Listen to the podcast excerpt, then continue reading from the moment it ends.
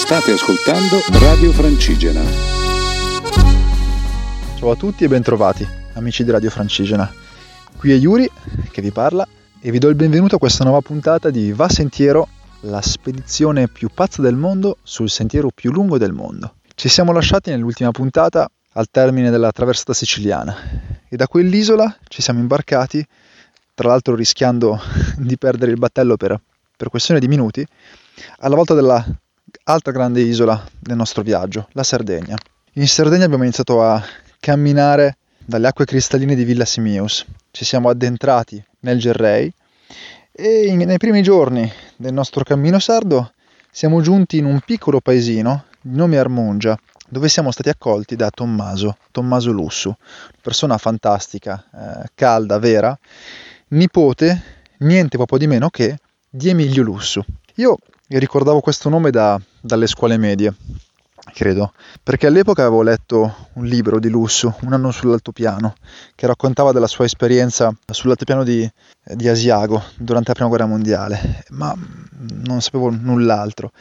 E invece lì, in questo piccolo paesino che a Lussu diede i Natali, abbiamo avuto modo di approfondire questa figura ed è stato davvero un incontro, purtroppo soltanto virtuale, ma un incontro bellissimo, anche perché Emilio Lussu in Sardegna è un vero e proprio eroe popolare abbiamo scoperto perché. In poche parole, Emilio Lussu a inizio Novecento, insomma, allo scoppio della Grande Guerra, parte per il fronte da interventista volontario.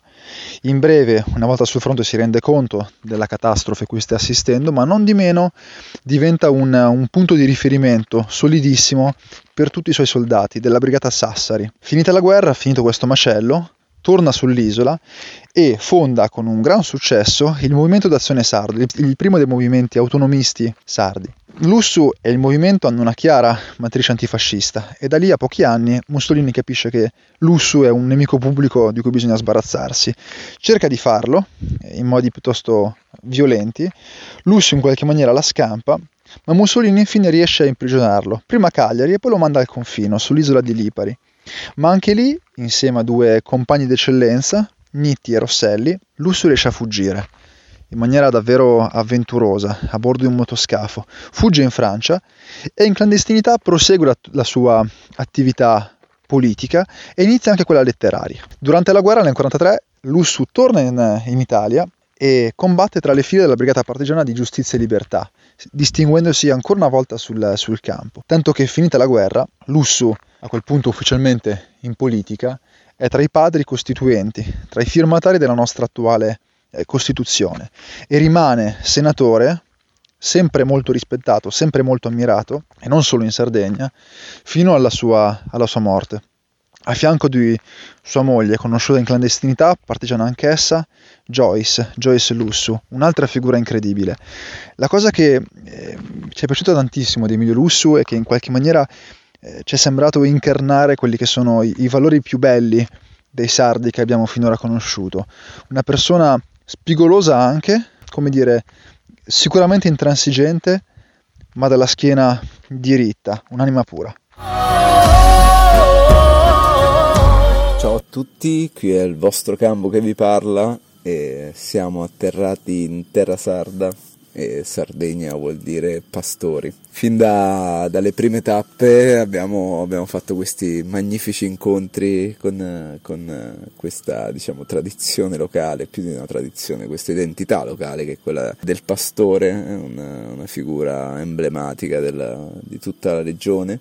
A Burcè abbiamo incontrato Gianni che ci ha mostrato come, come viene fatto il formaggio, il formaggio, di capra e ci ha fatto assaggiare una splendida ricotta appena, appena fatta. Eh, un altro incontro molto, molto, bello, molto lungo, dove abbiamo passato io e Diego tutta la giornata, è stato a Scalaplano, dove abbiamo incontrato Rino Farci, un, un, giovane allevatore che ha deciso di proseguire la tradizione familiare e soprattutto di proseguire a produrre un, un prodotto unico in, nel, al mondo, direi, che è l'arcidda, che è questo formaggio che viene fatto stagionare sotto uno strato di, di argilla, quindi viene fatto il pecorino e poi dopo due o tre mesi di stagionatura viene eh, lavato con eh, l'olio di lentischio, che è questa pianta selvatica un tempo la gente più povera che non si poteva permettere le olive con cui faceva il, l'olio per, per, per, cucinare, per mangiare, oggi questo olio costa l'ira di Dio. E quindi viene lavato con questo olio di lentisco e poi passato con, con l'argilla delle, delle cave locali e si lascia stagionare.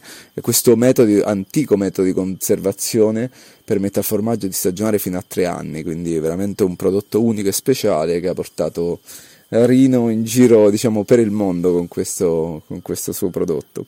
Un altro, un altro, pastore che abbiamo incontrato è stato Vincenzo, nella sua Saferala, che è il luogo in cui si trova, chiamato così perché appunto c'è una mine di ferro, che oltre a farci a aver fatto vedere come si fa il formaggio, ci ha fatto vedere anche che fine può fare una pecora e, ed è finita sulla brace, era un, un lunghissimo spiedone e in compagnia dei ragazzi francesi abbiamo potuto assaggiare oltre la pecora la stupenda ospitalità di questo popolo. Siamo stati con Vincenzo, la sua famiglia, i due bambini piccoli ed è stato veramente un momento unico e ci ha fatto capire cosa vuol dire fare allevamento in Sardegna, ci ha, ci ha spiegato sia le problematiche ma anche la bellezza di questo, di questo antico mestiere. Sapete come si potrebbe chiamare una festa di paese? Arte. Ciao a tutti, io sono Diego e la spedizione di Vassentiero è approdata in Sardegna ed è arrivata alla stazione d'arte dedicata a Maria Lai. Maria Lai è un personaggio del quale personalmente mi sono innamorato. È un artista, una figura molto importante per questo paesino che si chiama Ulassai ed ha lasciato molto in questo paesino, infatti camminando tra le vie strette si, notano, si possono notare le sue opere. Maria sviluppa il suo percorso artistico tramite la scultura, passando poi al disegno e introducendo eh, poi più avanti la tessitura e elementi che si utilizzano nella cucitura e nella tessitura. L'opera però per la quale tutti la ricordano è Ulassai si lega alla montagna. Allora immaginatevi la scena, una donna di circa 60 anni ad Ulassai, questo paesino nell'entroterra sardo di circa 1000 abitanti, nel 1981 che dice adesso prenderete tutte queste fettucce di jeans e legherete la vostra casa con i vicini di casa. Legatevi tutti gli uni agli altri e poi gli arrampicatori del luogo prenderanno queste fettucce e andranno a legarle in cima al monte. E niente, questa, la reazione del, del, paesino è stata un po' discordante, però alla fine si è realizzata davvero quest'opera. Tutti insieme, vecchi, giovani, uomini, donne, bambini, si sono uniti ed era come partecipare a una festa di paese, insomma. Ma ad un certo punto eh, ci si è accorti che quella era arte ed è stato il primo esempio di quella che venne poi definita arte relazionale eh, a livello internazionale insomma. E per me questo è un bellissimo esempio, è una fonte di ispirazione sia per legare le persone alle persone che per legare le persone alla natura insomma. Se vi dico Supramonte, che cosa vi viene in mente? A me la prima cosa è sicuramente una canzone di Faber, di, di Fabrizio De André, Hotel Supramonte. E dico la verità, non avevo mai approfondito troppo il, l'argomento. Sinceramente non sapevo neanche di preciso dove si trovasse questo Supramonte, se esistesse veramente. E noi in questi giorni invece l'abbiamo proprio attraversato piedi. È stato veramente qualcosa di magico per me, perché um, avevo proprio voglia di capire di cosa si trattasse.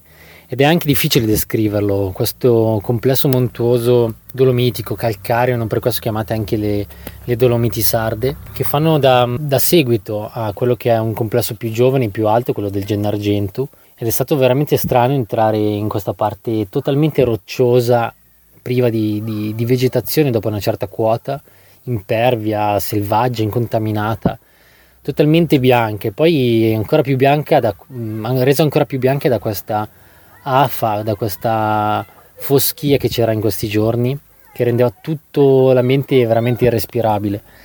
E, mm, ed è stato veramente bellissimo perché um, è difficile, come ripeto, descriverlo. Dovreste trovarvi sulla punta del monte Corrasi, a poco più di 1463 metri, ma avere sotto di voi questo vuoto infinito e sotto di voi Olena. E che dire anche questi tacchi che spuntano nel bel mezzo del nulla del Monte Fumai, del Monte San Giovanni e poi tutto ad un tratto ti capita di, di scendere di quota e di ritrovarti in queste mm, leccette secolari incontaminate che ti catapultano all'improvviso nelle foreste elfiche di, di, di, Tolkien, che ti regalano un'ombra tanto desiderata dopo ore e ore passate sotto il sole. E addirittura se sei anche fortunato delle sorgenti d'acqua che, ahimè, in questi territori sono veramente un'oasi nel deserto. Chi l'avrebbe mai detto che nell'entroterra sardo, in piena Barbagia, ci saremmo incontrati, ci saremmo imbattuti in, un, in una cittadina con una forte tradizione pastorale, in cui una cittadina però ricoperta da murales. Avete presente Bansky? Ecco, sto parlando proprio di quella tipologia di murales. Io sono Martina, la social media manager di Vassentiero e oggi vi racconto la storia di Orgosolo. Il muralismo a Orgosolo che di fatto è anche ciò, per, ciò, che lo rende famoso in Italia e nel mondo, affonda le sue radici tra la fine degli anni 60 e gli anni 70. Cosa successe negli anni 70? Nel 69 in particolare successe un fatto storico molto importante. Alcuni lo chiamano l'apice del sessantottismo sardo. Ci fu manifest- un'importantissima manifestazione, di fatto un, proprio, fu veramente una rivolta popolare antimilitarista, eh, però pacifica, per cui mh, oltre 3.000 orgosolesi si, si ribellarono alla costruzione eh, da parte dello Stato italiano di un poligono militare in zona appunto vicino a Orgosolo, in particolare vicino al borgo di Pratobello. Manifestarono pacificamente per oltre mh, una decina di giorni e di fatto fu una, fu una, battaglia che venne vinta da questi manifestanti perché il poligono militare non venne mai mai costruito. Ai cittadini di Orgosolo stava così a cuore il fatto che questo poligono militare non venisse costruito perché di fatto Orgosolo, come dicevo all'inizio, è, un, una cittadina con una forte tradizione pastorale. E la costruzione di questo poligono militare avrebbe fatto sì che eh, ettari e ettari di terreno sarebbero, non sarebbero più potuti eh, essere utilizzati da parte dei pastori e, bestia- e dai bestiami per cui era fondamentale per loro preservare tutti questi riettili di terreno, proprio perché la pastorizia è è, era e è ancora ehm, un motore economico importantissimo per Orgosolo. Ma torniamo ai murales. Il primo murales realizzato ad Orgosolo risale al 68, quindi a un anno prima della rivolta.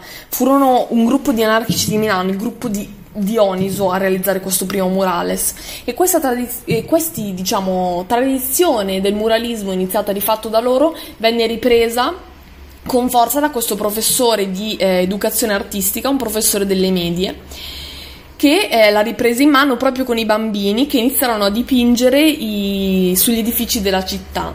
Da quel momento in poi a Orgosolo ehm, artisti sardi, italiani ma anche internazionali venivano nel paese per eh, disegnare sul muro della città. La clausola è proprio che questi murales devono raccontare eh, la tradizione e la vita quotidiana sarda o, o, in generale essere dei murales di denuncia, murales che raccontano momenti chiave della storia internazionale, battaglie popolari o anche murales, ce ne sono anche moltissimi. Eh, semplicemente anche con delle poesie della Deledda, per esempio. Insomma, Orgosolo è una vera chicca e se venite in Sardegna dovete assolutamente farci un salto. Cari amici radioascoltatori, questo era il primo dispaccio dalla Sardegna. Il prossimo appuntamento è fra due settimane. A presto e buoni passi!